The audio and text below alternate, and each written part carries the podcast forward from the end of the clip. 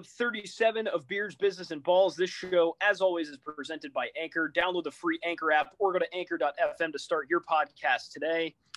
Jake Zimmer and Will Tondo, and we are back, folks. A few weeks without a show. Hopefully, our interview with Friday Beers was enough to, to hold you guys over. And from the bottom of our hearts, we do hope that you had a great Christmas and holiday, whatever you celebrate. We hope it was great and relaxing. Will, I mean, I, I do live with you, so I know this, but how have the first few weeks of 2021 been for you? Personally, great. I mean, we are we ended off the year pretty strong. We had a nice New Year celebration. Work's going well. Uh, outside of the personal bubble, I mean, seems like the world's going to shit again. But you got to stay positive every day and just you know keep those keep that internal joy to yourself and to your friends and your loved ones because uh, shit's just crazy right now. But I can't complain. I can't complain. We're starting some healthier lifestyles. We are sleeping a little bit better. We're enjoying sports while they're still around. 2021, it's been a pretty good 12 days so far. Yeah, I can't complain about too much. I'm home and resting, uh, trying to figure out what the hell's up with my throat. But um, I'm sure working six games in six days last week did not have anything good to do with it. So that's wonderful. Um, I'm just excited for the guests we're about to bring these people. Um, we've got a hell of a pipeline coming up, and we've got a great guest to start off 2021. Bryan Hoch from MLB.com. He is the Yankees beat writer we talk about his career, and we get into a lot of fun stuff with him too. I, I really enjoyed our conversation with Bryan. Um, we recorded this right before Francisco Lindor got traded to the Mets too. That would have been fun, but yeah, I mean, it, I don't need to hear it anymore. We, we get it.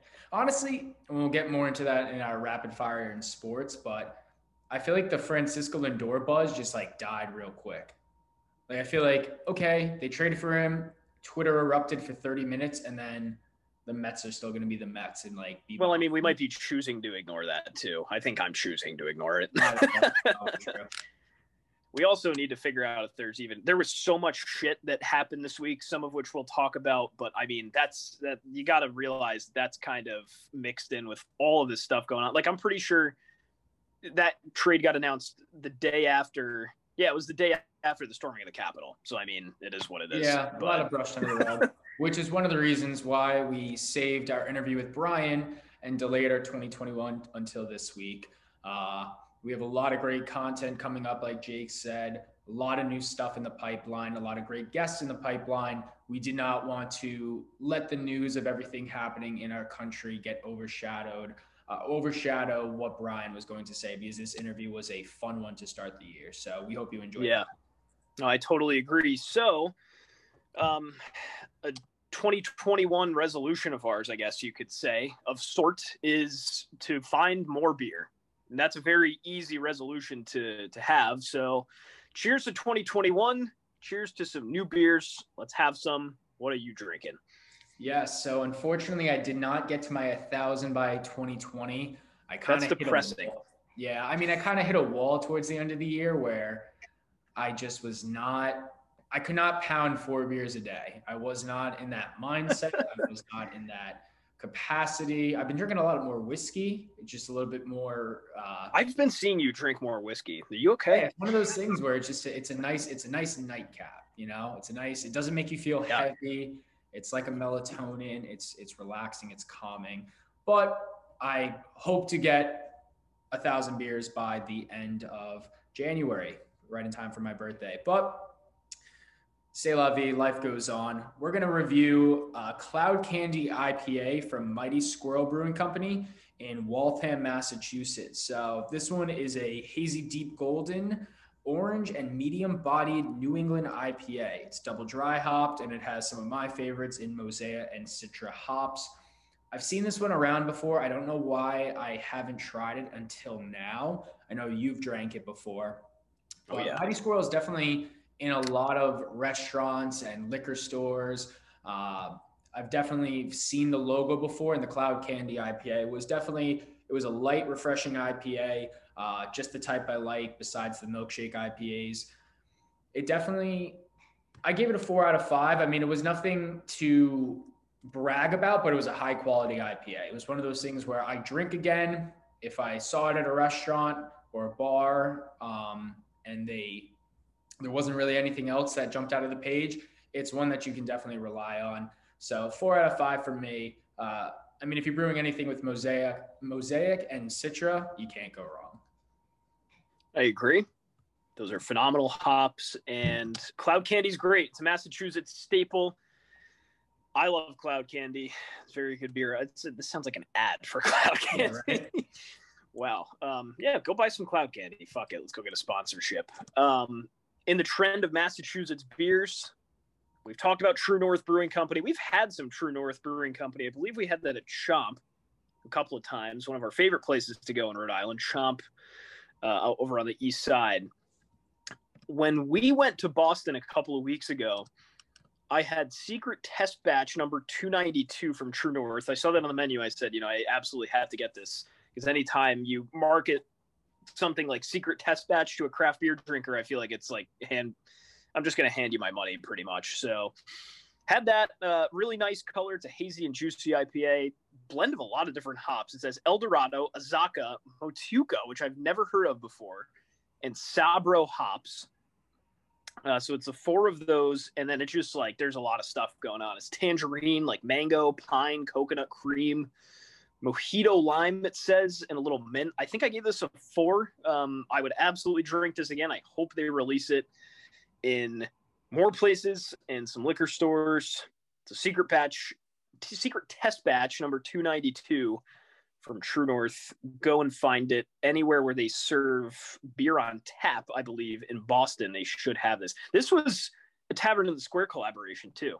So any mm-hmm. Tavern in the Square uh, location in Boston, like in Allston, um, I think there's one in Brighton. There should be one on the east side too. I, I don't know. I sound like such a like an idiot um, talking about Boston geography, but uh, great beer. Would drink again. Bottom line let's go into business now. And man, uh, not a good time for big tech stocks right now.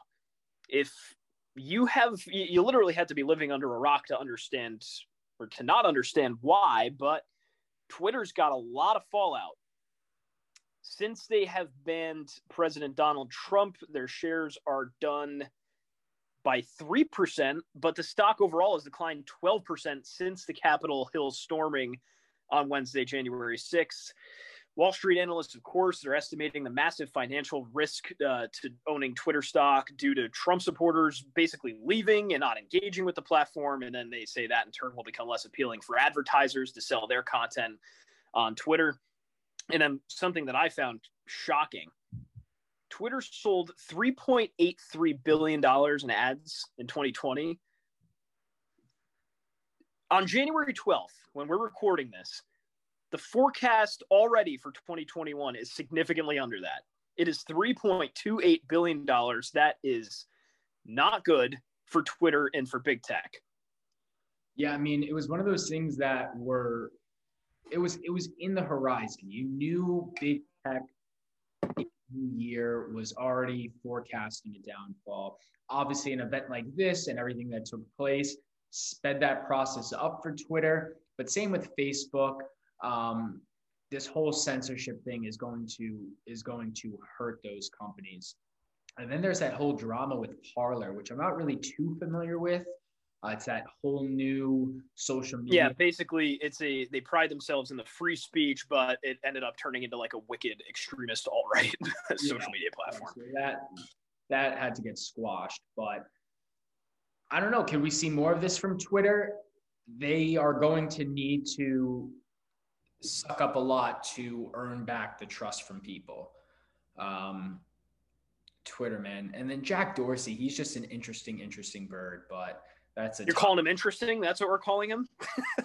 we're being PC and polite right now, but Twitter's on the hot seat. But so we talk about the downfall in tech. Overall, though, the market has been pretty hot. Yeah. Strong for a lot, a lot of different uh, companies. One that just sticks out sticks out to me is Tesla. Uh, Tesla in the past week is up 12 tw- over 12%. In the past month, almost up 40%. Elon Musk, man, that guy, anything he touches turns to gold. He is. It's going to be a Portnoy Musk ticket in 2024. I'm I'm not shutting that door because that's another. Oh my god! Penn National Gaming broke the hundred dollar mark. Hundred dollars. Is that nuts? Dollars on January 12th, and the prediction that I wrote in a blog a few months ago was 100 by 2020, off a couple days, but by the end of 2020. So they are they are killing it.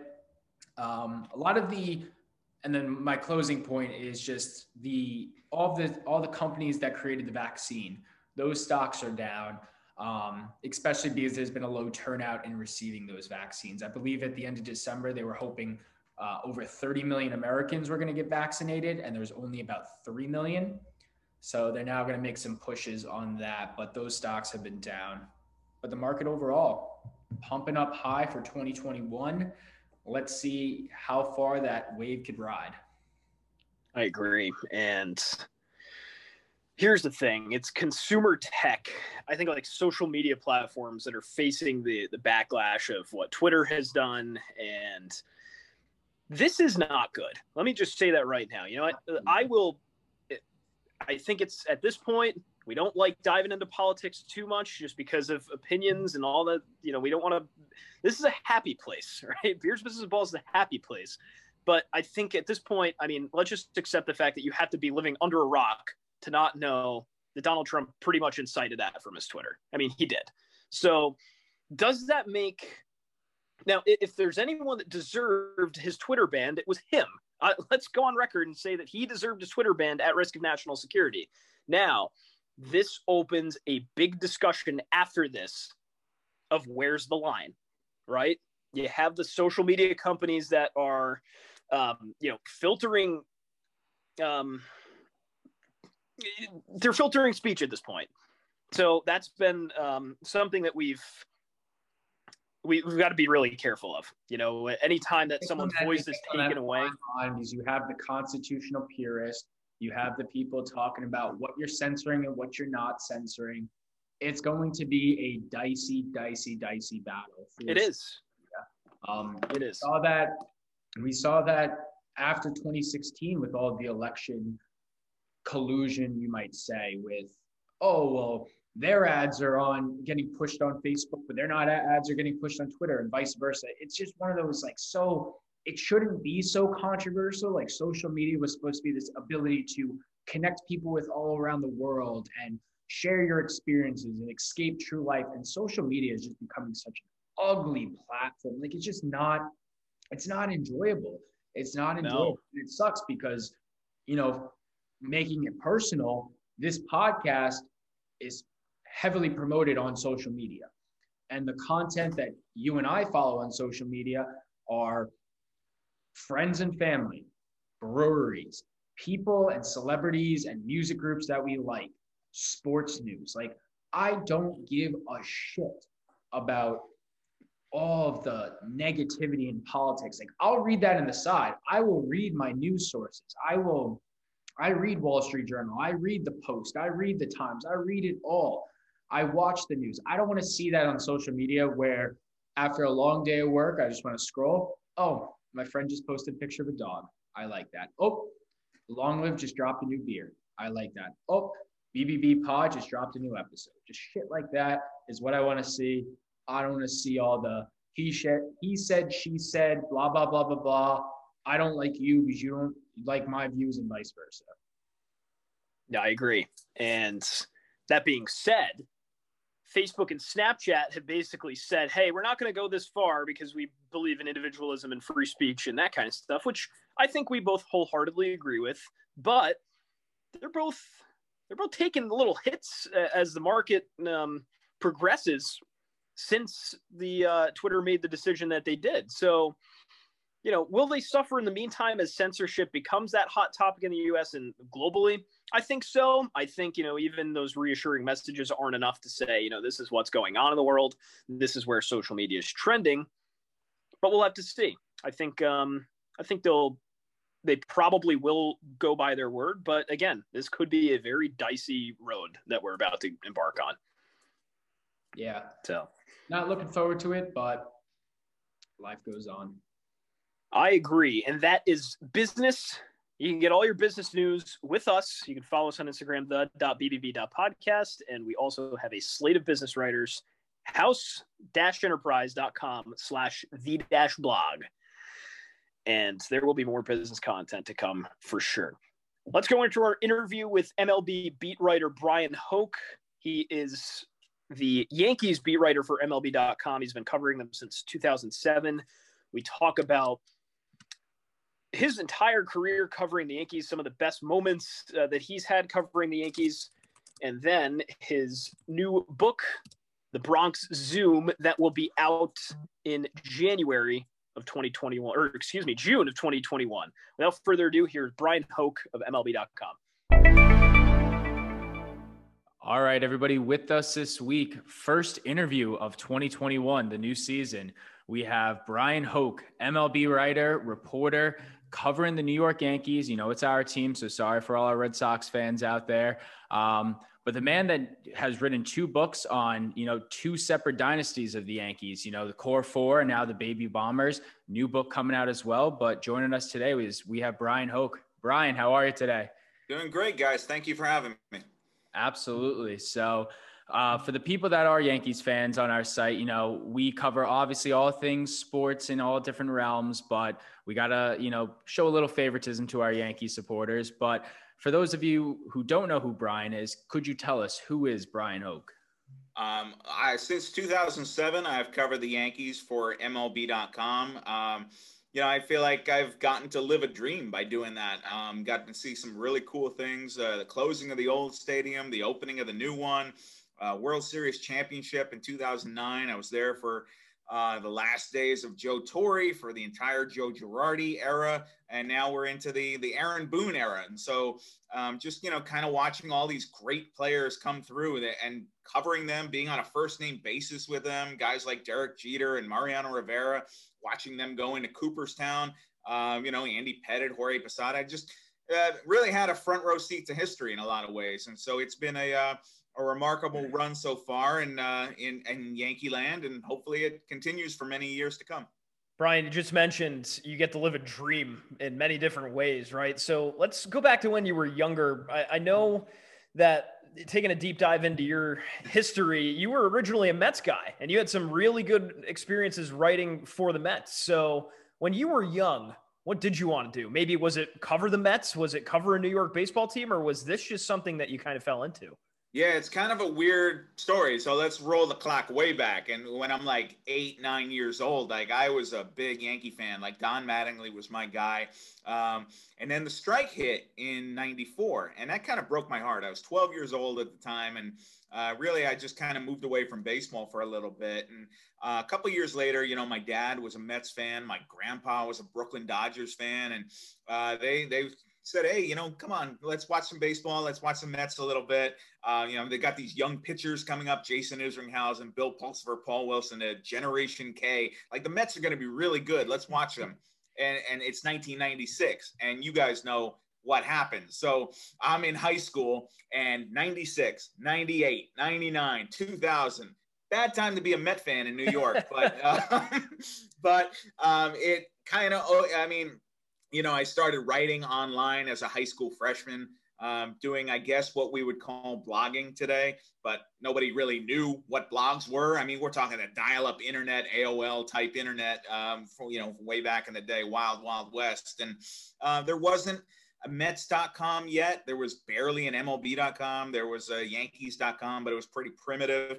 Anyway, so long story short, um, you know, a few weeks before I graduated high school, the Mets actually reached out to me a guy in the Mets front office reached out to me and said, "Hey, you know, we've read your stuff online, and uh, we see, you know, you're you're covering the Mets. Basically, would you have any interest in interning here at Mets.com and and kind of seeing what things are like behind the scenes?" And that took me about five milliseconds to say yeah. Hmm. so. Um, you know, uh, I think one week after I graduated high school and went to the prom and all that, I was in Shea Stadium with a press credential around my neck, you know, working for the Mets. I mean, so um, once I got kind of a taste of that and got to see, I think that was probably a, a real moment for me where I realized oh, look at all these people who are doing this as careers. This isn't just fun. Like they're doing this as a livelihood. Like I could, maybe I could do that.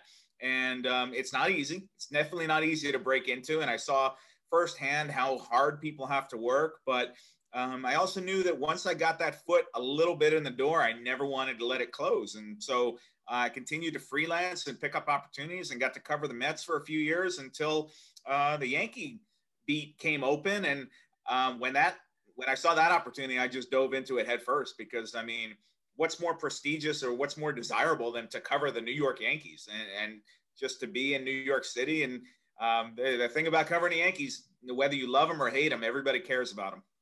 That is true. That is true. And you touched upon that moment you had where you're like, oh, wow, this is a career. What was that?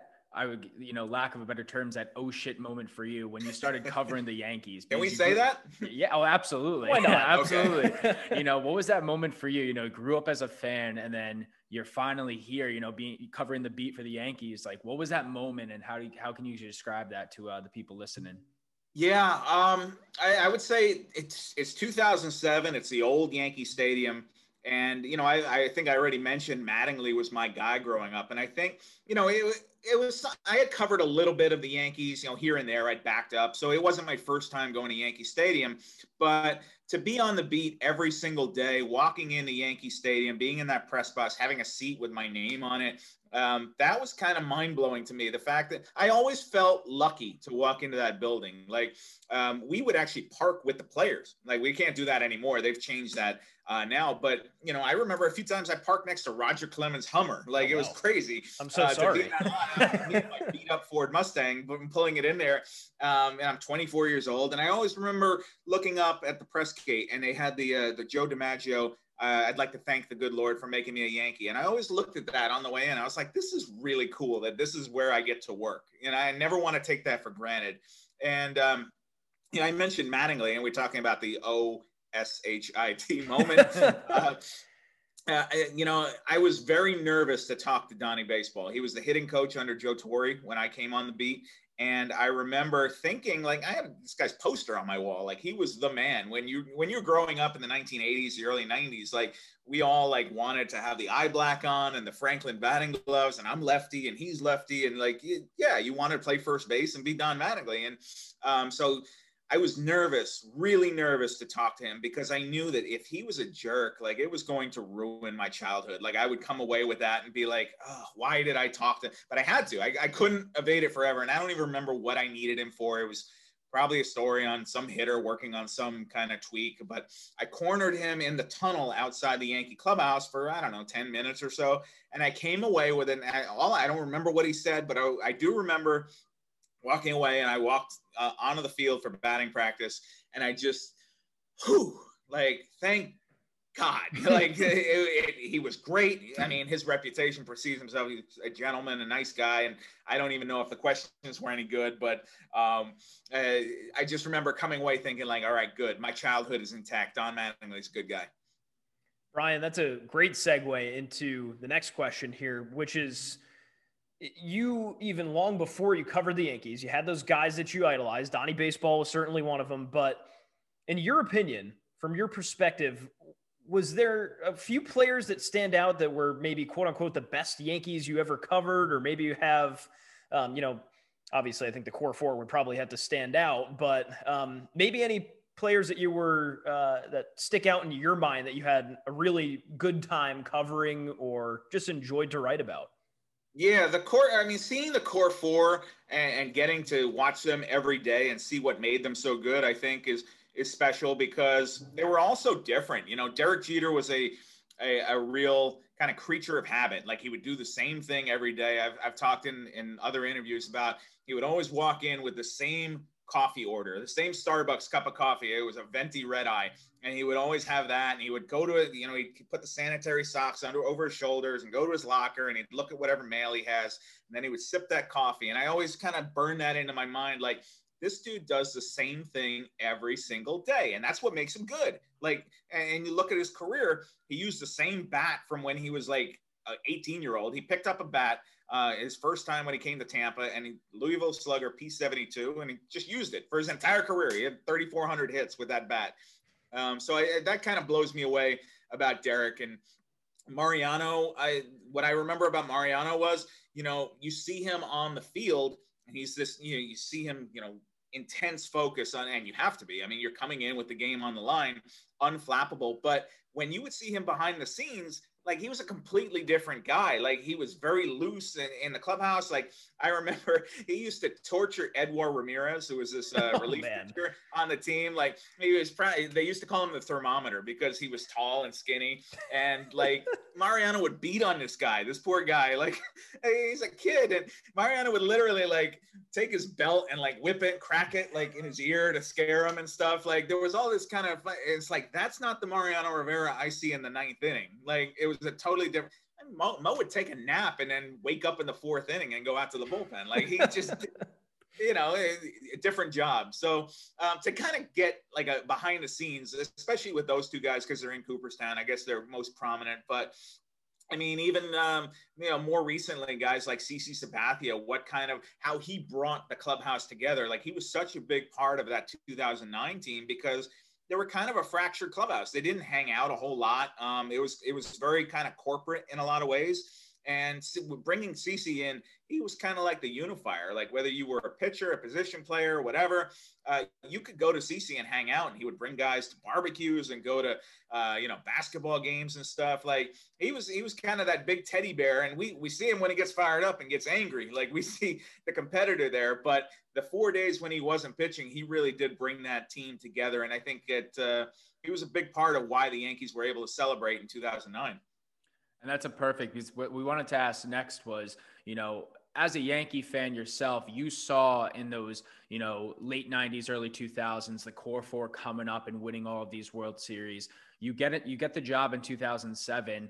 Um, now in 2009, they're nine years removed from their last World Series. You know, right. kind of describe the atmosphere going on. I mean, you just touched upon that CC was definitely a uh, a glue guy per se. Um, but was there any panic at any moment that you know they were coming up on almost a decade of not winning a World Series after being you know this prestigious club, and they still are, but this prestigious club of it's World Series or bust.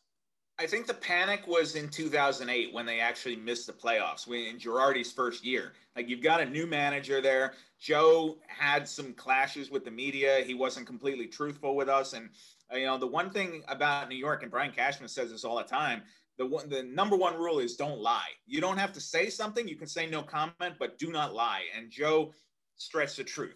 you know, it, it, late in 2008, it was it was particularly something about Mo going back to get an MRI. It's really not uh, important. But the, the the point is, we will find out if you're lying and you get caught in it. It's a hundred times worse than if you just say no comment or tell the truth.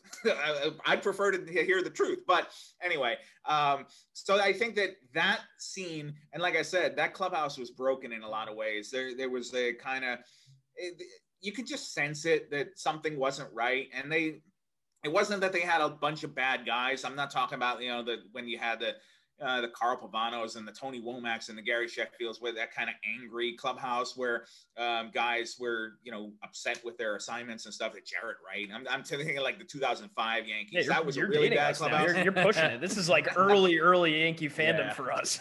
okay. Well, um, and they, those teams didn't win, and there was a reason why, I yeah. think. But um, I, I, just you could tell that something wasn't right, and they needed to bring in some new blood to kind of complete. It was getting stale. I, I, think that word has been used a lot, and so um, it, it kind of gave guys like Jeter and and Mo a, a shot in the arm there to kind of get you know get the juices flowing again. So um, but yeah, there was definitely panic. I think in 2008, there was question if Girardi was going to get fired. I mean, people were talking about that. I know he wound up doing 10 years, but um, you know, in 2008, people were like, "Oh, this is not working, and this guy's not right for for this job, and maybe they should look at somebody else." I mean, Mattingly was up for that job, but um, yeah, so yeah, I guess then. But then you get CC, you get AJ, you get Mark Teixeira, Swisher comes in, you got a new stadium, and you win a lot of games, and suddenly that all got forgotten and swept under the rug pretty quick.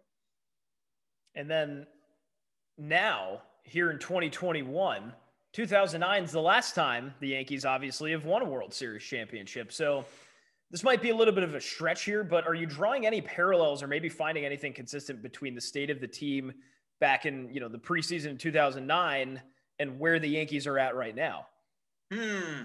Um, you know, I mean, they, they did make the playoffs last year, so it's not like they're coming off a playoff miss, but they are coming off a year where uh, they they underwhelmed, underperformed. Um, they, I mean, clearly this was a team that in 2020 in spring training we were talking about. Well, they're they're going to go to the World Series and they're going to play the Dodgers, and uh, this is a best Yankee team that on paper that I think we've seen in, in quite some time, and uh, it just didn't work out. And and 2020 was such a weird year for so many reasons, and um, you know, who knows what would have been without the pandemic if they played 162. Maybe maybe you would have had a completely different outcome, but it turned out to be what it was. And uh, Tampa Bay proved on the field they were the better team, but that doesn't necessarily mean they're going to be the better team in 2021, especially you take away guys like Blake Snell and Charlie Morton. Um, you know, I, I think that the East is right back there for the Yankees, even without them doing anything so far. And, um, you know, I, I can't believe DJ LeMahieu is still a free agent. I yeah. thought that would have been done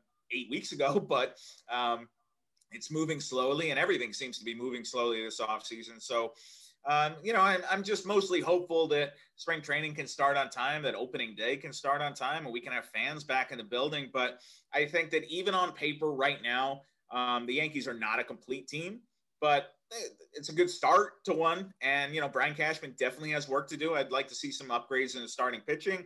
Um, you know, bringing LeMahieu would be would give me a lot more confidence in that infield. But um, yeah, there's work to do. But there's a lot of teams on the board who haven't accomplished, you know, San Diego side, I guess, who haven't accomplished what they set out to do yet. While we're on the topic, you know, before we get more into your career, um, you know, when do you see the offseason starting to catch that spark? I thought these trades with San Diego would have been that catalyst to get things going, but it's back to a, a, a dead stall again. When do you think the MLB and the Yankees start making some moves? Yeah, I mean, I've been wondering that every day. I every day I think today's the day, and uh, hasn't happened yet. So, um, you know, it, it, as far as the Yankees go, they're in a holding pattern with DJ because they've identified their priority is to bring back DJ, as it should be. And I guess the question is just who's going to blink first in this game of chicken. Like if DJ is really going to hold out for a fifth year, it doesn't seem like the Yankees want to go that far. Uh, maybe they'll go four in an option, but um, I, you know, a game of kit, uh, chicken is really kind of what we're looking at here. And what that does for the Yankees is um, they can't really move full force on their other needs until they find out is DJ coming back or not. Because if he doesn't come back, then that kind of opens up a whole new world of possibilities for them. If they have X number of dollars to spend, and suddenly DJ LeMahieu's not getting that 25 million a year contract, well, then go after Trevor Bauer. Like, I mean, everything, nothing is off limits. Then um, I, I think so. You know, I, I'm sure that they've kind of planned out every single contingency there, but I think that if they do get DJ back, it might be a quiet offseason for the Yankees. Maybe you wind up re-signing a Tanaka or, um, you know, maybe a Taijuan Walker, somebody like that for the back end of the rotation. But um, if you don't get him, then let's get crazy. Let's just throw everything at the wall. And, um, you know, they've got money to spend. That's the one thing about the Steinbrenners. They always like to put that money that comes off the books back into the team. And uh, you've got DJ coming off, you've got Tanaka, uh, J.A. Happ, James Paxton. That's a lot of salary there. There's a lot of room to play with. And even though the Yankees lost a lot of money uh, last year, you know, they say they've lost more than every other team. You still got to put a team on the field. And, um, you know, Brian Cashman says they're going to have the highest payroll in 2021, but they're not there yet. Well, he certainly might be bought out by Steve Cohen too, or beat out, I should say, because the the comments that he's been making, he's saying basically, you know, any it's not about how do we get more with less. It's about how do we get more with spending our money, right? So yeah. that's a concept that's so foreign to Mets fans right now, unfortunately, and something that I think we've been spoiled with as Yankee fans. I'm happy to see it because Met fans, I feel like they just deserved better than the Wilpon ownership. Oh, I mean, yeah, for so yeah. long, um, there it's just it was this hangover that never went away with the Madoff stuff, especially, and they were just kept hanging on and hanging on and, and doing as much as they could with really operating their team like it was in a small market because that's all they could do. They were on a shoestring budget and um, you know, to be in New York City and to have that gorgeous Citi Field, which I really like. It's grown on me. Um, you know, it's it's a good place to watch a game. Um, yeah, Mets fans, Yankee fans, I feel like they deserve to have two competitive teams. And, and let's be honest, New York baseball is always better when both teams are competitive. You know, it, it always seems like there's been one up, one down in a lot of ways. And when you have the Subway Series and um, the, the Yankees come in and they just beat up the Mets in three straight games. I mean, it's kind of fun, I guess, for the fans to watch, but it's not really compelling must see TV. And so I, I'm hoping that someday we'll see another Subway series like we did in 2000 because I got to be there at, at Shea Stadium with that final out, that final game where uh, you know Piazza hits the fly ball to Bernie Williams, and just everybody in New York talked about baseball all day. Like I can't really describe what it was like to be there for that, except like it was the only thing that mattered in New York. And so I would love to see that again, where the Mets and Yankees are both on top and both great at the same time. During your career, um, are there any games that for you stand out that you got to cover that were like, wow, like I'm thankful to be here and let alone be able to write about this and share that story? Is there anything that like sticks out in mind? I mean, for me, it's like probably uh, a Derek Jeter's, you know, 3000 hit or, you know, the final game where CC throws the ball and loses out on that bonus because he's just fired up, you know, stuff like that. But is it, it, could be a big game. It could be a small game. Is there anything that's. They did pay him that bonus, by the way. They yeah, did, they did pay him that, that 50 grand later. So, um, yeah, he didn't lose out. But yeah, so many. I, and to me, I think it's the historic moments. Um, you know, the, the last night at Yankee Stadium, the original Yankee Stadium, just kind of seeing like I, in my mind's eye, I see Yogi Berra standing behind the plate and that kind of like yellowed out uniform. And um, that was such a cool memory to be there for that and to like, you know, be on the scene in the ballpark because we got there really early that day. I think the gates opened at like one o'clock for a eight o'clock game. Like it was, I remember walking around the warning track and they let all the fans walk the warning track too. And I just remember seeing like people would put their hands in the warning track dirt and put a handprint on the wall by like the 314 sign and stuff. And it was just really cool. It was kind of like just to be a part of that and seeing uh, everybody saying goodbye to an old friend or a member of the family. Really, it was kind of kind of special. And the game meant nothing. The Yankees weren't going to the playoffs, and um, the building was closing. But um, th- that was an emotional day to be there. You know. I, I think about the new stadium opening up. Uh, the All Star game at the old stadium was cool to be there for.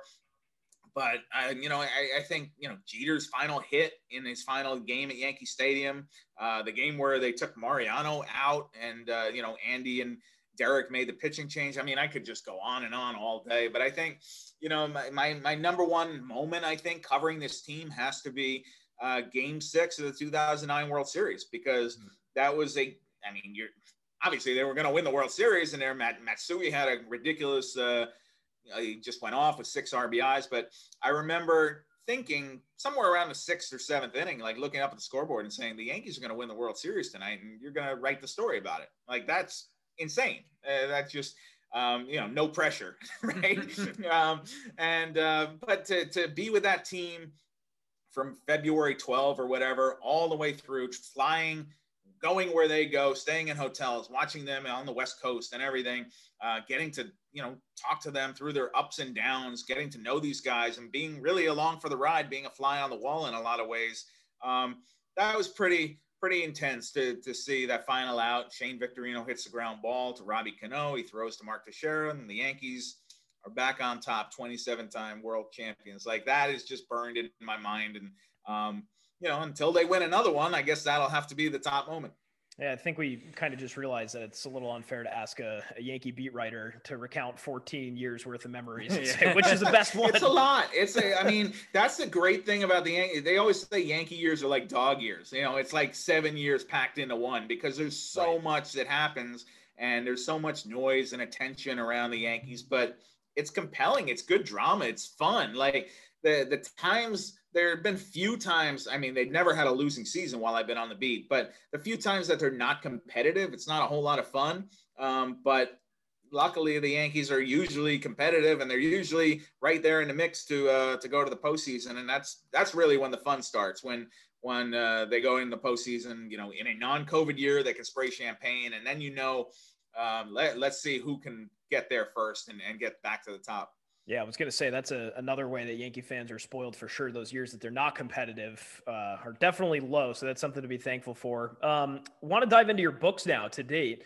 So um, the two Yankee books that have been real hits among Yankee fans have you written Mission 27, A New Boss, A New Ballpark, and One Last Ring for the Yankees Core 4, and The Baby Bombers, The Inside Story of the Next Yankees Dynasty. While you were writing these books, was there any big findings or surprises that you uh, that stick out in mind for you? Um, I would definitely be interested to hear this Baby Bombers, um, you know, kind of what the the angle was for you to get to know more about these guys and where they'd fit into the grand scheme. But what what's surprised you from all this?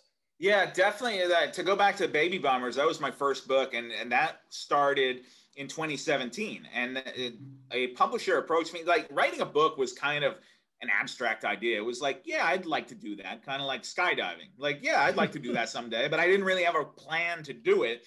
And a publisher came to me and said, hey, you know, this who's this Aaron Judge guy? Uh, you know, he seems to be a compelling story. Can we can we do a book on him, like a biography? And I kicked that around for a little bit, and I'm thinking about how I would do a biography of Judge. And I said, you know, guys, there's a really big, bigger story here to tell, and it's really how the Derek Jeter Yankees are giving way to this new generation of guys like Aaron Judge, Gary Sanchez, Luis Severino, Greg Bird was big at the time. Um, you know, later Gleyber Torres, Luke Voit, like these kind of uh, names were coming in and not necessarily guys you'd heard of before. It wasn't like the Yankees of old where they just go sign another free agent who's been around the league for 10 years. And so that was the special part about that 2017 season in particular was that these kids are coming to the on the big league scene, they're getting a chance to play for the Yankees, which doesn't always happen, and they're they're exceeding. And so, you know, Judge wins the home run derby and he's hits 52 home runs and he's the American League Rookie of the Year and he's kind of this superhero in baseball uniform wearing 99 on his back and um, to dig into their background a little bit that was the fun part of that book for me is is chasing down you know people who taught them in high school or coached them or, or scouted them and um, you know, there's a story in there about Luis Severino, and he goes to a tryout camp in the Dominican Republic, and he's sick as a dog. He's got the flu, you know, fever of 103,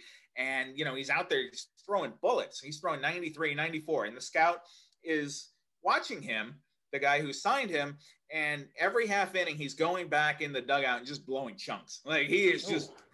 Just he's sick, man. But then he goes back out and he's just attacks the hitters again. And they said, This is a guy we signed. This is a guy we're going to sign. They offered him a contract there right on the spot. Like he signed it on the dugout bench.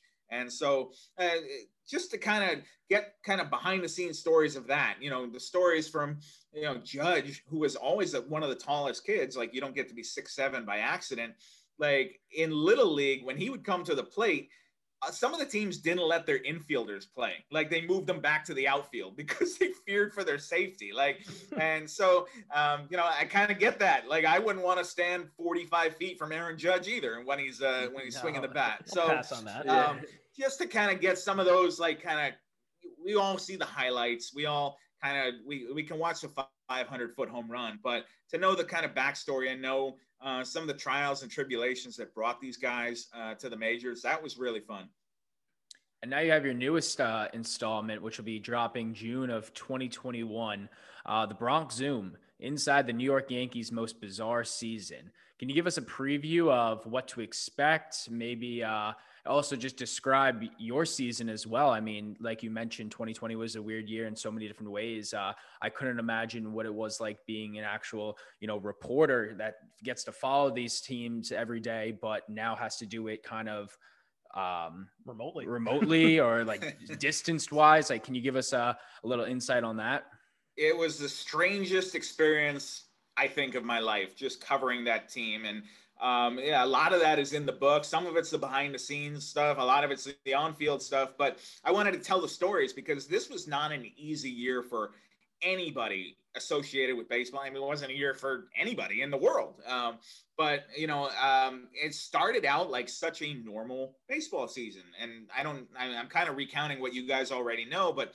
the Yankees go sign Gerrit Cole to this huge money contract, and he's gonna. He's the toast of the town, and he comes into spring training, and everything is Gerrit Cole, Gerrit Cole, Gerrit Cole, and then March 12 happens, and the world just stops, and you know I talked to a lot of the guys about what they were doing when um, when that all happened. You know, if you remember, the NBA shut down, the Rudy Gobert thing happened, and uh, the next day, baseball shut down, and the Yankees just kind of uh, were frozen in time here. They were in Tampa, and um, you know, at first, I don't think anybody really understood the scope of what was going to happen. You know, so many of the guys I talked to said they figured, all right, this will be like a week or ten days, and we'll be right back after it.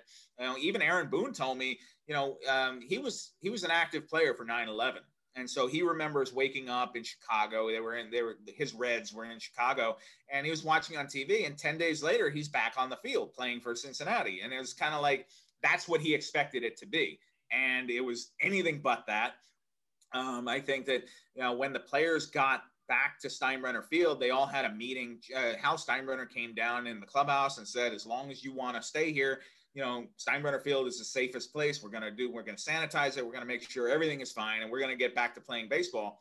And two days later, some of the guys on the minor league side start testing positive. And at that time, we had no idea what that meant. Like, are they going to be in the hospital? Are they going to live? Like, there was so much uncertainty. And I think there was fear and there was real fear and panic at that time. And so um, after that, then the guys started to scatter. Some of them stay stuck around, you know, Judge, Stanton, um, DJ LeMahieu did, but a lot of them just kind of packed up their cars and got the heck out of town. And, um, you know, Tampa was the numbers in Florida were going up.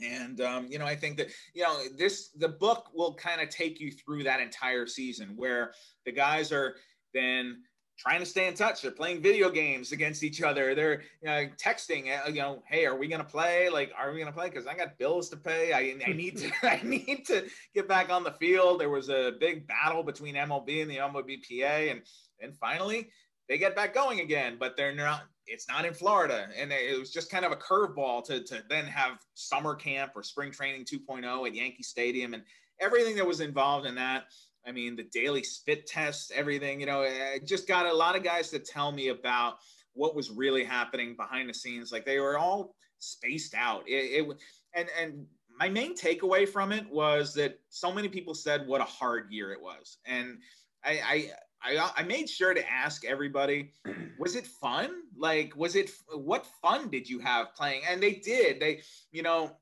the Yankees were good about in, in the hotels these guys obviously couldn't go out. They couldn't go out to bars or restaurants. So the Yankees were really good about setting up rooms in every hotel where um, they would have prepackaged food waiting for them. They also had games where they could play, you know, table tennis or Pop-A-Shot or, or arcade games and, and just stuff to like, so they weren't miserable sitting in their rooms 22 hours a day staring at their cell phones like these guys they were all kind of in it together in a lot of ways it was the closest any Yankee team has been because they had no choice. They couldn't they couldn't really see their friends or family or anything like that. So um, a completely different tone than my other two books, which uh, you know um, were were more of baseball, and this is kind of like baseball in a pandemic with Black Lives Matter protests happening, with you know, racial justice and a and this crazy presidential election going on.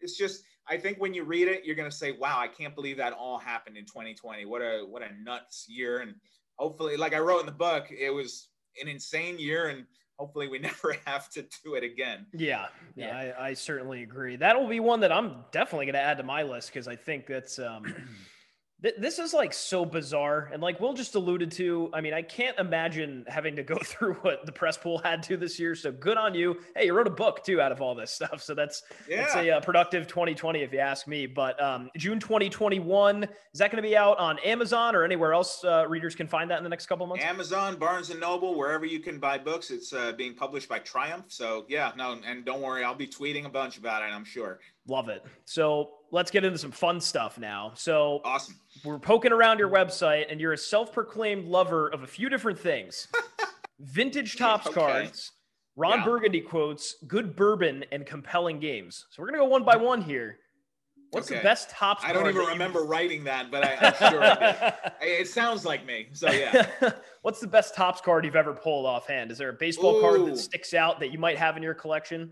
Yeah, my favorite Topps card is probably a 1980 uh, Rickey Henderson rookie card. Oh, nice. That's wow. probably my favorite one. Although, you know, oh man, this is tough because I, I was at a card show and I found like a beat up, like beat to hell, 1969 Reggie Jackson rookie card, and I, they five dollars, and like it's creased and it's really beat up. But I do love that card too because mm. that's a card with a story behind it, and so I, it's probably worth nothing, but to me it is. And so um, that you know, until I get the Mantle rookie card, you know, it's got to pop up sooner or later, right?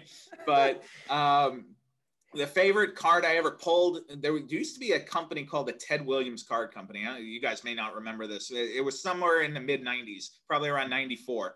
And I remember opening up a pack of that, and in the middle of it is a Ted Williams autograph card. Uh, wow. It was number six out of 406. And like, so there's only 406 of them in the world. I've got number six, and I'm not parting with it for any price. So well, actually, I shouldn't say any price. Yeah. Send me a DM if you're really, there's really interested in it. Yep. There's there is, what, what, you know what, there is always a price, but um, it is priceless to me, and so that's kind of I remember bringing that home and like throwing it right in a big, thick sheet of plastic, and so yeah, that's probably the prize of my collection. Awesome. Well, now let's head to Ron Burgundy. Your favorite Ron Burgundy quote? Probably. Uh, I don't know how to put this, but I'm kind of a big deal. People know. I'm friends with Merlin Olsen. He comes over on occasion. like, you know, I don't know, whatever. Something like that. I mean, that's just that that movie is one of my all-time favorites. It's just eminently quotable. I think a, a slept on quote from the Anchorman franchise is when he's talking to Baxter, his dog, and uh-huh. you know. Baxter will bark at him. He just goes, "Oh, Baxter, you know I don't speak Spanish. You know I don't speak Spanish and English, please." That is you. You, you, you ate the whole wheel of cheese and you pooped in the refrigerator. That's amazing. I'm not even mad. Like, yeah. I'm not even mad. That's impressive. I probably watched Anchorman during quarantine like five or six times. Yeah, well, there was a stretch. So, so we're roommates here, Bryan, and in uh-huh. March, you know, that was when I mean we were sitting around really doing nothing. So we're like, all right, you know, we have so much time. We're gonna watch like every Will Ferrell movie ever made. And we ripped through the Anchorman franchise so quickly and so frequently. It's just incredible. I got to tell you a story before we move on. I did get to meet Will Ferrell. Wow. Uh, he was at the 2010 All Star game in Anaheim. And he was there. I guess he was promoting something. Maybe it was the other guys or some one, some movie after Anchorman. And I got to interview him like very briefly. Wow. It was like a, maybe a five minute interview. And he was funny, but I remember coming away almost disappointed because it's like, man, I wanted to talk to Ron Burgundy, and that was just Will Ferrell. And like, that's not fair. He must get that all the time, and like, you know, I'm I, kind of that's probably what it's like to be an actor. Everybody wants you to oh, be oh, yeah. your characters, but I remember I even teed him up on something. I was like, "So if Ron Burgundy was here right now, what do you think he would say?" Oh, and he said something. It was, I mean but um, it was cool. It was cool to meet Will Ferrell, and he was he was a nice guy. But I remember thinking it would have been cool to meet Ron too. It's incredible, and that's hey, maybe you sparked Will Ferrell's interest to go suit up a couple years later in spring training. You're right. Did. Yeah. Wow. I, I didn't even realize that. Who, yeah. by the way, and then he got a bunch of Topps baseball cards. So now we've gone back to yeah. the first question. We're checking yeah. off all the that boxes. was actually. I'd like to get one that. of those. I don't have one. Yeah, that was a really cool when he flew. What was it? Nine teams and in, in like Something like, that. like in the Arizona, he, was, right? he went to eight separate teams, right? Was it one? he had like a helicopter and landed yeah. in center field. Yeah, they cool. kept like he would switch jerseys in the in the dugout, just like and played like every. That position. is absurd. Yeah. That was let funny. him do that. That was funny. Ah. Now I was there the day it, it, wasn't a Yankee thing, obviously with Will Ferrell because it was Arizona, but I was there the day the day they had Billy Crystal play in oh, an yeah. actual game, lead off, and I remember thinking like, I mean, he's 60 years old, like this is not fair, and he actually damned if he didn't hit a pitch, like I think it was the 1-0 pitch. He got a fastball down the middle, and he actually got some good wood on it. He hit a ground ball to first base, and he just damn near missed hitting a double down the right field line. And I was like, damn, Billy Crystal can play a little bit. And he struck out, of course. But um, I, I, still remember that day. It was against the Pirates and Paul Maholm, the left-handed pitcher. I think he threw him a breaking ball on one two. He was like, "All right, enough of you. Get out of here." so who is the? I need to ask because you are also a Yankee fantasy camp alumni too. So right. And so was Billy Crystal. So yeah. So who's the better Yankee fantasy camp player? Was it you or Billy? you know what? Probably Billy. At least wow. he didn't hurt himself out there. oh, I've hurt myself on the field one too many times, so um, probably Billy. But you did get a hit off Jeff Nelson, right? I did, yeah. And that, and oh, would you like me to tell a story about that? I mean, we're not asking. He's a hard hitting, hard throwing, so, uh, hard throwing um, big righty, man. One of the fun things about fantasy camp is like just kind of getting that time to BS with the players. Like, hey, the games are really fun, and I don't want to take away from that, but a lot of it is just kind of hanging out, being with the guys. Like, and I feel like that's a real window into what the baseball world is. And um, because these guys have so much downtime to hang out, obviously in a non-COVID year. So the night before that, I had I, I happened to be at the hotel bar with Nelly, and I said to him, and we knew each other a little bit because he did some work for MLB.com. He's he's been on the media side too. Um, so I said, hey, you know, if I get to face you, do not let up. Like I want, I want you to throw me my best. Like I want to, I don't just lay in a like 60 mile an hour cookie. Like I want to see it. And he was like, all right, fine. And then so fast forward to the next day, at the end of the week, once you're done playing the campers, you play in like a, I, I guess they call it a legends game or something, but it's you against the former major leaguers. And you know, I, I'm coming up to the batter's box and there's Jeff Nelson on the mound. I said, all right, great. I dig in and I'm kind of thinking, all right, he's gonna throw me a cookie. Like I've seen what he's thrown everybody else. Like he's throwing me these easy, like first pitch comes in, it's I was like, whoa, okay, that's legit. And um, the second pitch, I think I fouled it off. I think I fouled it back to the screen. And then on 0-2, he throws me a slider, the Jeff Nelson slider. And I, I swear to you, I closed my eyes and kind of that ass out swing, just like, ah, like it was bad. And somehow I hit it, soft flare over the second baseman into right field. It was a single. I will take it.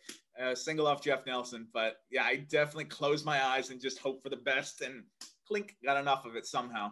Hey, the scorebook says it's a single. It doesn't matter how you it's got it. It looks like a line drive in the box score, right? That's it. A little like soft dying flare in the right center field. Oh man. so I mean, after that hit, you probably definitely definitely had yourself a drink or two. So I think so. That was uh, like I remember going to first base. I was like, wow, I can't believe that happened. That was cool. so tell us, what's your favorite bourbon selection? Uh, you know, my, my go-to is Maker's Mark. Like I'm a hmm. big bourbon guy. I didn't used to be. I used to be more of a beer guy, but um, I, I guess I'm more refined now in my old age. So, I, if you know, if we're out to dinner or something, oh, remember that? Remember going to restaurants and going that out? That was a thing. Yeah. Like, Oh, those were the days, right? Um, yeah, like I'll order a, a, Maker's Mark and a big steak and like a Manhattan, and yeah, that's probably my go-to. If, if I am ever on death row and I get one final meal, that's probably what I'll do. Glass of Maker's Mark and a steak. You heard it here f- first. Hopefully, you're not ever in that situation. Maybe um, I can just go to a restaurant again someday. That yeah, there you go. Yeah. That's man, man, oh man. We can only hope. Um, and then the last thing you had listed on your website is you're a fan of compelling games. I want to yeah. know what the best compelling game that comes to mind for you is.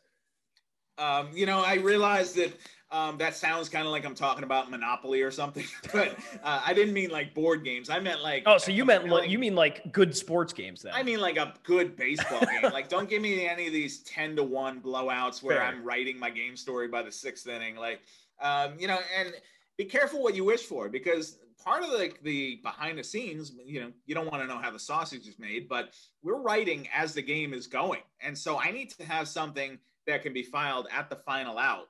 And so like I'm really writing in the seventh inning, the eighth inning. I'm I'm kind of hoping whoever's winning in the top of the eighth will hang on because otherwise I'm gonna have to shred it and start over. And so the the one that comes to my mind though is the Jeter final game because there were so many weird twists and turns in that game. I probably wrote that story like nine times because if you remember, like Derek had, I think it was like a double early in the game, and it was like, wow, Derek got a double in his last game. What a story! Like, great. and then Dave Robertson uh, blows the save, and it looks like they're gonna lose, and it's like, oh crap let's rewrite that entire story. Yep. And now the Yankees lost in Derek Jeter's final game. What a tragedy. and then far from it. Derek comes in and gets the big hit and, and wins the game and sends home uh, Richardson with the, the go ahead run. I just remember thinking when that happened, like I looked at whoever was standing, uh, sitting next to me, and I thought, how does he do it? How does he do it every single time? Like he writes the perfect story. And all you have to do is just write what Derek does. And so, um, yeah, that that kind of sticks out in my mind. Just a, a, compelling game.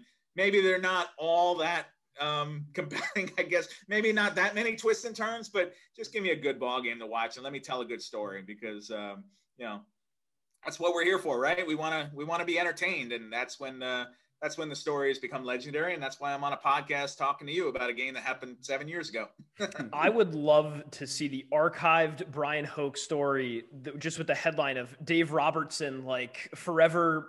Um, forever in Yankee infamy, right? that yeah. I remember looking at my dad. I was on the couch with my dad watching that game. I go, I, I am not going to say it. I said some bad stuff, but I was um very angry with him, and I think all all those Yankee fans felt the same way that day. So I, I can't imagine what was possibly going through the possible headlines and uh, of the entire. Yeah, pool, but I mean, we know? just saw it. I mean, even more recently now with you know Chapman. Yeah. Why does it? Why does the season always end with Chapman?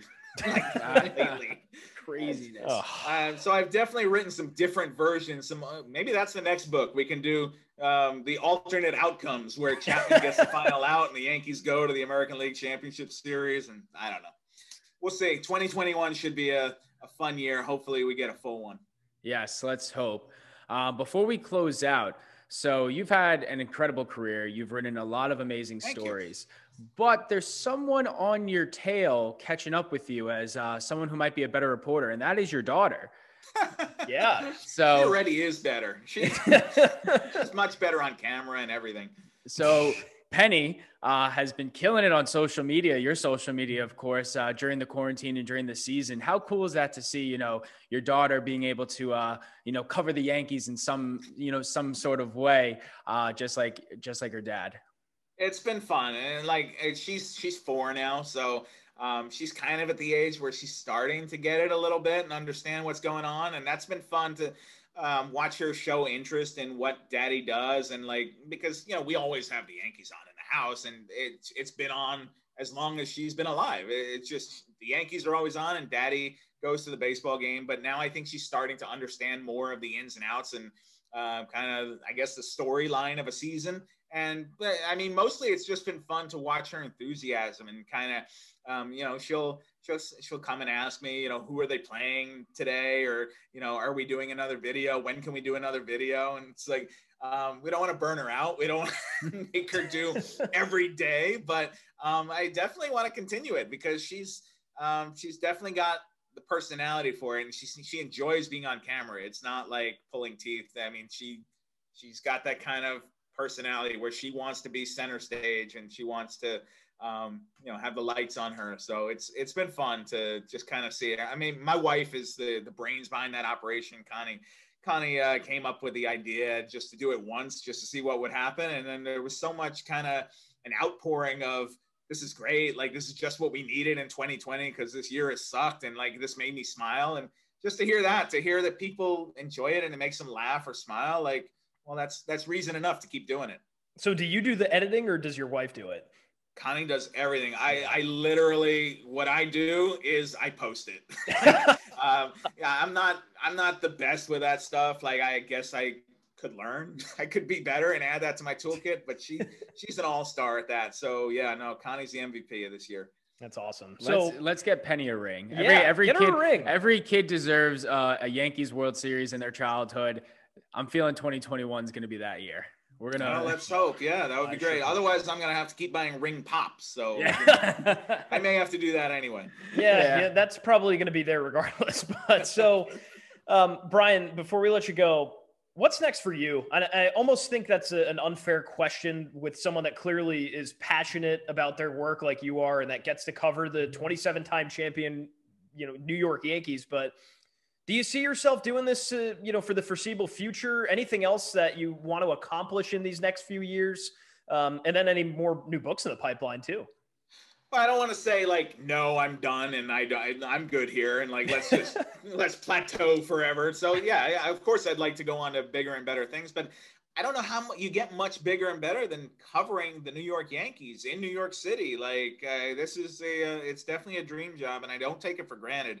Um, you know, like I said earlier, I still remember walking into Yankee Stadium and, and looking up at that DiMaggio quote saying, you know, I'd like to thank the good Lord for making me a Yankee. And I think about that. I, would like to thank the good Lord for making me a Yankee beat writer and to just kind of um, be on the coattails here and, and, to witness history. And um, look, it, it it's been an incredible ride that I never would have anticipated. And I'm sure, like, as the girls get a little older, maybe I'll want to spend more time at home. As of right now, though, the way things have gone, I'm, I'm itching to get back to travel. Like, I would love the idea of getting back on a you know West Coast road trip and flying with the Yankees and staying in a hotel again, stuff that I haven't done since March 11. So, um, the world will get back to normal and hopefully covering baseball will get back to normal. But um, I, I, guess that's probably what I hope is next. Um, and, you know, I'm, I'm, hoping to do this for many more years. And so, um, you know, until Penny's ready to take my job, in which case then I'll, uh, you better watch I'll out. go down yeah. to the old folks home and I can just hang out at, at Steinbrenner Field. Maybe I can work the elevator there. awesome. Well, Bryan, one last thing any piece of advice you have for aspiring writers, journalists, sports per- personalities, anything that you can share with them uh, that can help them get to that next level?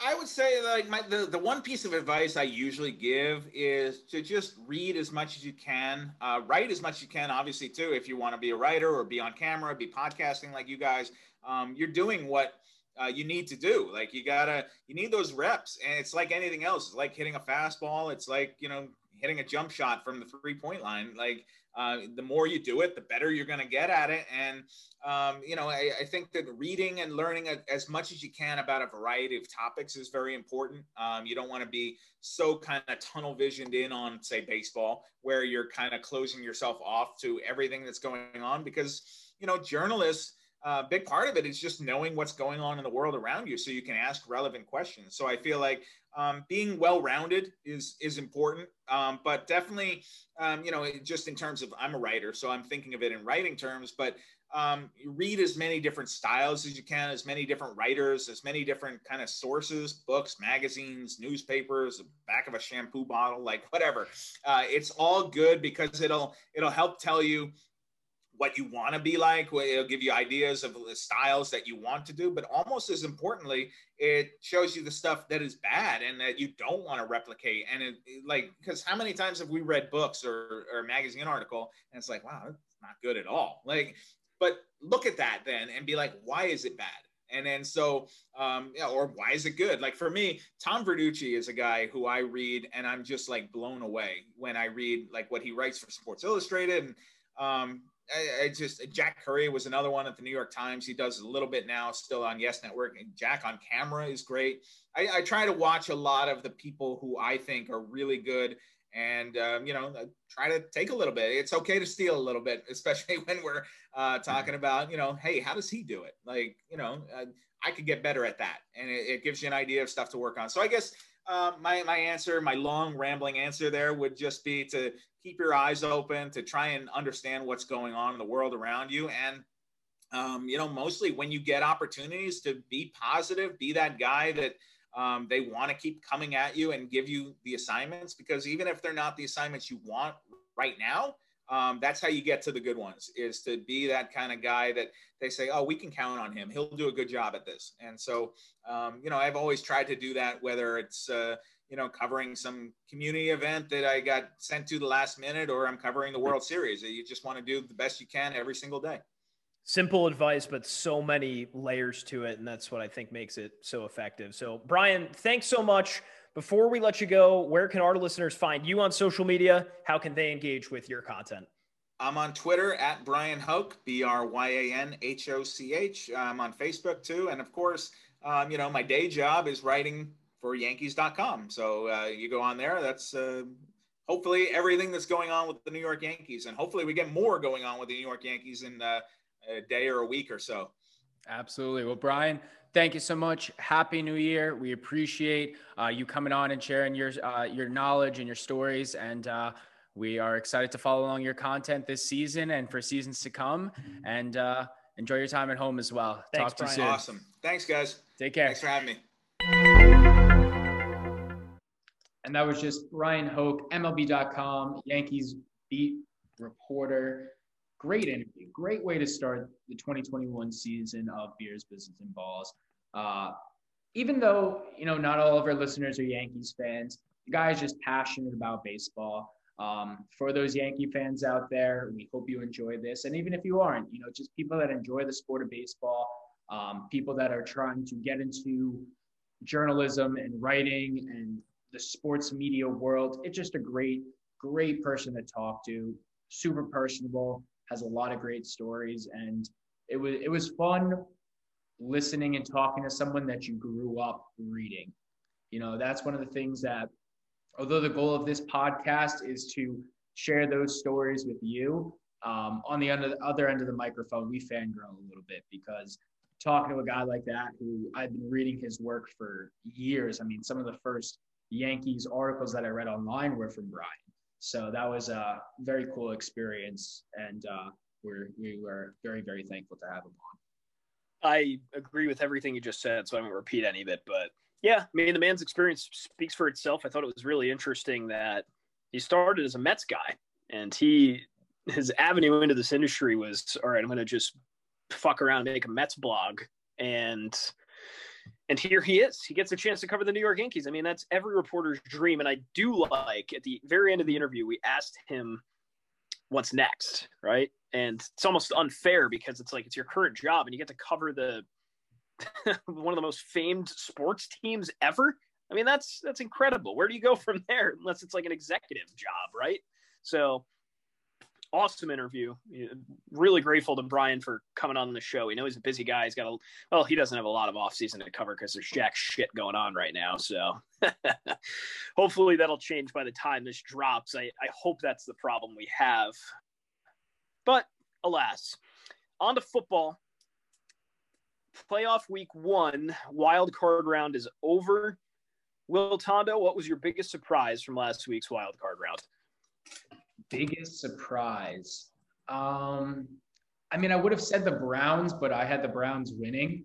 I thought that story was there. You know, you beat the you beat the Steelers, your rivals, your your your big brother bullies in Week 17. Your coach goes out with COVID. You have a new offensive line. It's the first time the Browns have been in the playoffs in two decades. I had them winning, so I didn't have that as a surprise. I didn't think it was going to be a total ass kicking. Yeah. But I would have to say my biggest surprise was probably the Seahawks losing to the Rams. Mm. Um, I mean, Jared Goff coming in, Sean McVay's that mastermind coach. The defense was just hot.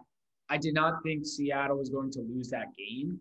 I think it could have been a different story if the 12 was there and they had fans. Unfortunately, that wasn't the case. But Russell Wilson looked looked off, and it's one of those things where, you know, the Seahawks haven't been in the Super Bowl in a minute. They make the playoffs every year. They're a very good team uh, kind of not inconsistent during the regular season, but you're going to get 10 to 12 wins out of them, maybe up to 13 or 14.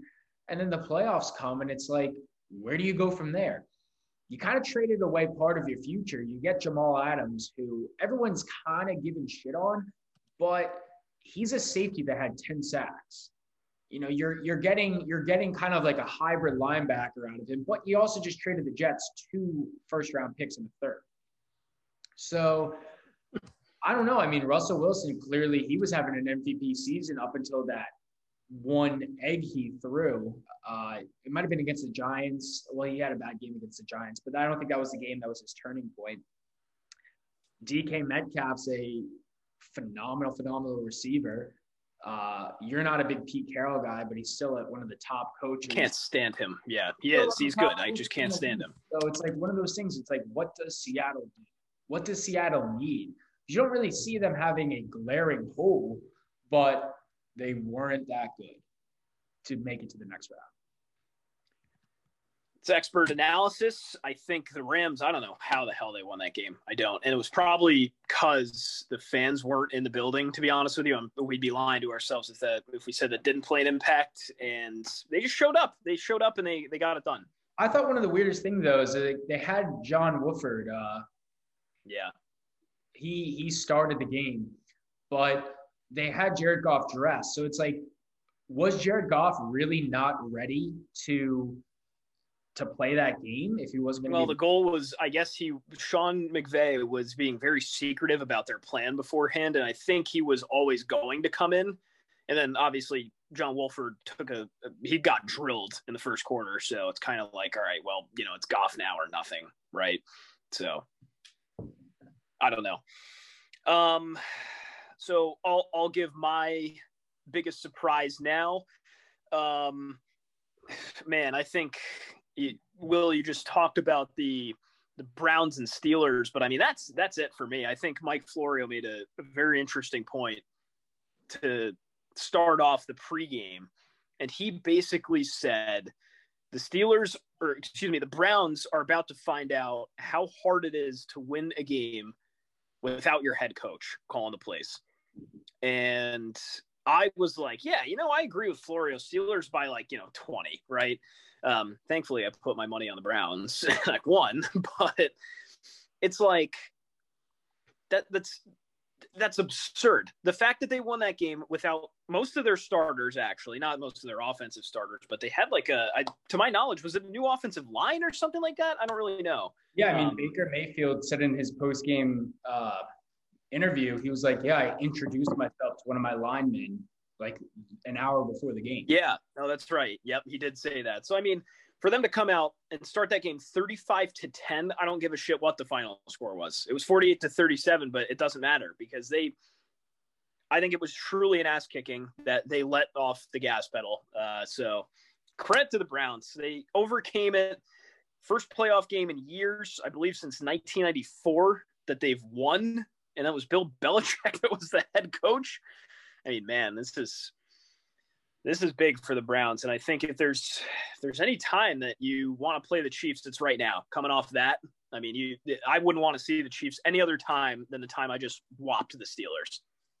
I mean, that was the game for them to win. You know, them making the playoff was an anomaly to many people just because everyone has that perception of the Cleveland Browns. They they showed up. They showed up all season. They turned the corner, and then they upset and they won that game. Anything going fo- forward for them is icing on the cake. You know, the Browns are not the favorites by all means to win the Super Bowl.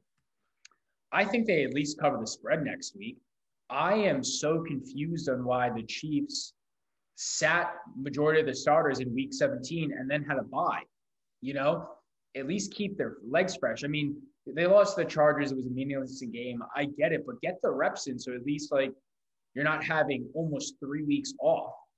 And it'll go two ways for the it'll go two ways for the Chiefs. The Chiefs will either come out refreshed out of their minds and play like crazy and drop like 50 points against the Browns, or it'll be a shaky start and they'll come back in the second half. But the Browns right now, reinforcements are coming. They are very hot and happy. I think the Browns could make some noise. I don't think they'll win the game, but they'll make some noise. I agree. And that takes us to the rapid fire predictions for our divisional round of 2021. Most games either Saturday or Sunday of this week. Um, you can provide 10 seconds of analysis too if you want, but we'll, we will start with Browns Chiefs. I mean, sounds like you're you're pulling for the Browns to at least cover 10 points. Uh, who's winning that game? I'll say the Chiefs. Uh, Browns will put up a fight, but the Chiefs are the destined destined to win the Super Bowl this year. Uh, Chiefs. I'm not even to put a score on this one. Chiefs to win. Don't put the score. That that would require too much thought because I did not prepare scores for this. Um, yeah, for me, same kind of deal. The Chiefs look phenomenal. I think they might get off to a slow start and people will panic. I think maybe the Browns score first, but that's it. Chiefs by a lot and probably not 10 though. Um, Ravens and Bills. Bills are favored by two. I like the Bills. I do like the Bills. I mean, congratulations to the Ravens for defeating the Titans. Uh, that was a very good game overall. I thought the Titans were going to win that, but the Ravens were just a little bit better. The Bills right now are the second hottest team, not only in the AFC, but probably the NFL. They are lights out. Josh Allen is a budding superstar. They have talented, talented offensive players. Stefon Diggs has been a phenomenal trade uh, acquisition for the Bills. I like the Bills over the Ravens. That'll be a close game, just similar to them with the Colts, but the Bills should put, pull away with that one. I think the Bills had the luxury of running into what we saw as an elite offense. I think we're just going to throw it up that the the Colts they played they they showed up to play. They had an elite offense, and the Bills will benefit from that experience. They will shut down Lamar Jackson. Give me the Bills by like ten. I think two is a little bit too low. Packers are favored minus six and a half over the Los Angeles Rams. Yeah, I, I think the Packers are going to come out of the NFC. In my opinion, I think that the trio, the three-headed monster of Aaron Rodgers, Davante Adams, and Jones are just too too powerful for the Rams. Rams have a good defense, but the playoffs and the NFC run through Lambeau, and that cold weather is going to hit them. And I think the Packers dominantly win this one. I think so too. I think the Packers are one of those teams that will benefit from having this time off. And I think Aaron Rodgers will be Aaron Rodgers. I think the Packers are going to win this by at least two scores. And then Saints are favored minus three in what I think is the most intriguing matchup at this entire divisional round over Tom Brady and the Tampa Bay Buccaneers. Yeah, I like this game a lot. I love divisional matchups in the playoffs because they have so much tension and film on each other and they know like they know these teams very very well uh, it's the battle of the 40 year olds man like drew brees and tom brady two of our you know two football players that you grew up just idolizing and I don't know. I really don't know. I mean, the Saints were dominant against the Bears, and that was a given. The Bucks kind of didn't really impress me against the Washington football team.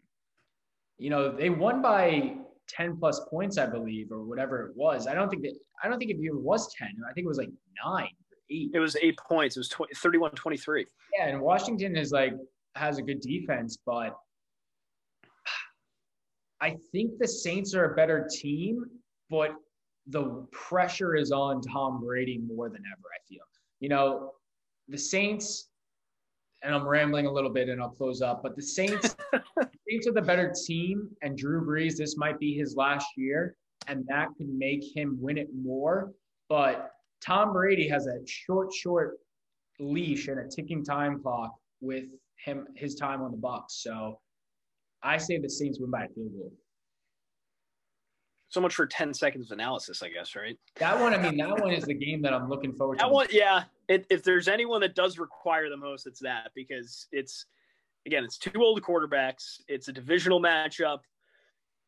This is a game that could go either way. I am fighting off the urge so much to say Tom Brady wins this and goes on to win a Super Bowl. I don't think it's going to happen. I think the Saints are just better. They're, they're a better team than the Bucks.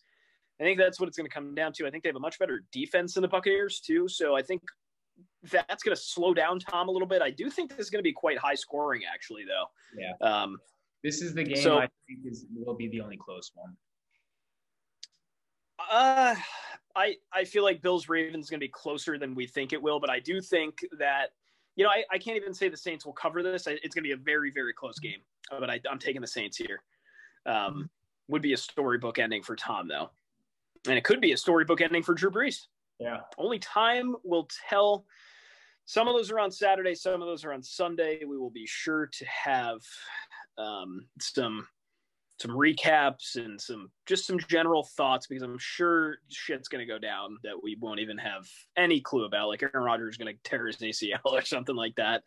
That I, I hope I didn't just manifest that for him. That would suck. So that'll do it for football and our ball segment. Positivity corner. What do we have? Positivity corner. You know, this one is kind of cliche, but I feel like it's just important to address, especially after uh, Penn National Gaming hit over $100 per share. And shout out to the CEO of Barstool Sports, Erika Nardini, for retweeting us yet again. Um, she's a big fan of the BBB podcast, so you never know you know, speak good news into the world, and it could happen. BBB podcast to Barstool Sports. Don't take it out of the question. But who says no? Who says no? no? Uh, the Barstool Fund. I mean, you know, we don't like to get into politics on this show, and we're not getting into politics, but we're going to call a spade a spade. The government has really not done much to support those small businesses uh, suffering and hurting from the coronavirus and the pandemic. And Portnoy in Dave Portnoy fashion, opened his mouth and had one of his emergency press conference and addressed addressed what needed to be said. Why aren't people? Why isn't the government helping our small businesses? You know, we have restaurants and bars that were open for over a hundred years. facing the possibility of closing. And that's when he was challenged to, hey, you put up 500,000, I'll put up 500,000. Who was that? Who said that? That was, uh, uh, what's his name? The Marcus guy? Lemonis. Marcus Lemonis. Yeah, from the Profit. And that turned into this fund, which has now eclipsed over $22 million, um, supporting over 100 businesses. And if you haven't seen any of the videos, they are just so heartwarming. I mean, these are just true, true raw emotion of business owners breaking down, hearing that they do not have to close their doors, they do not have to fire their employees, they don't have to stop earning a living.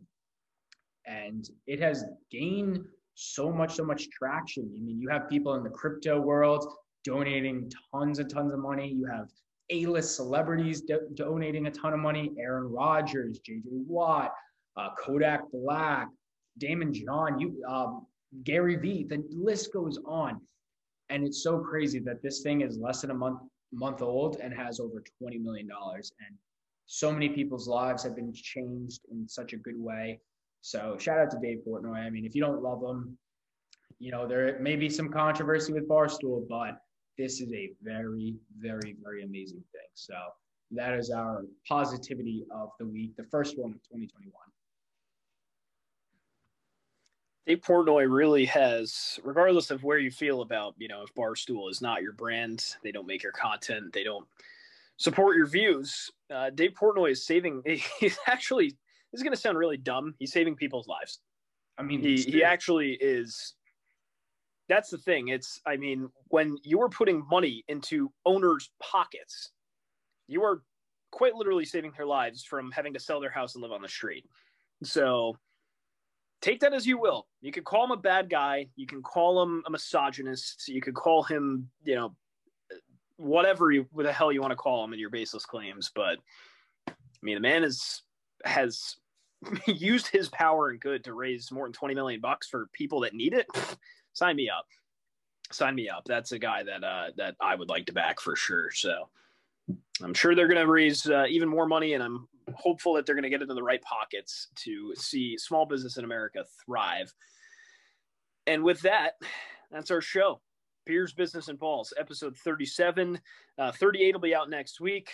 A lot of great guests. We're, we're in the process of tying a few loose ends with a few of them. So um, hopefully we're going to have some really good analysis on the next uh, couple of playoff weeks for the NFL. Uh, some people in the wine industry, maybe some folks in the beer industry as time goes on, and we're just excited to be here. We're happy you're along for the ride with us. That's Will. I'm Jake. So long, folks. Take it easy.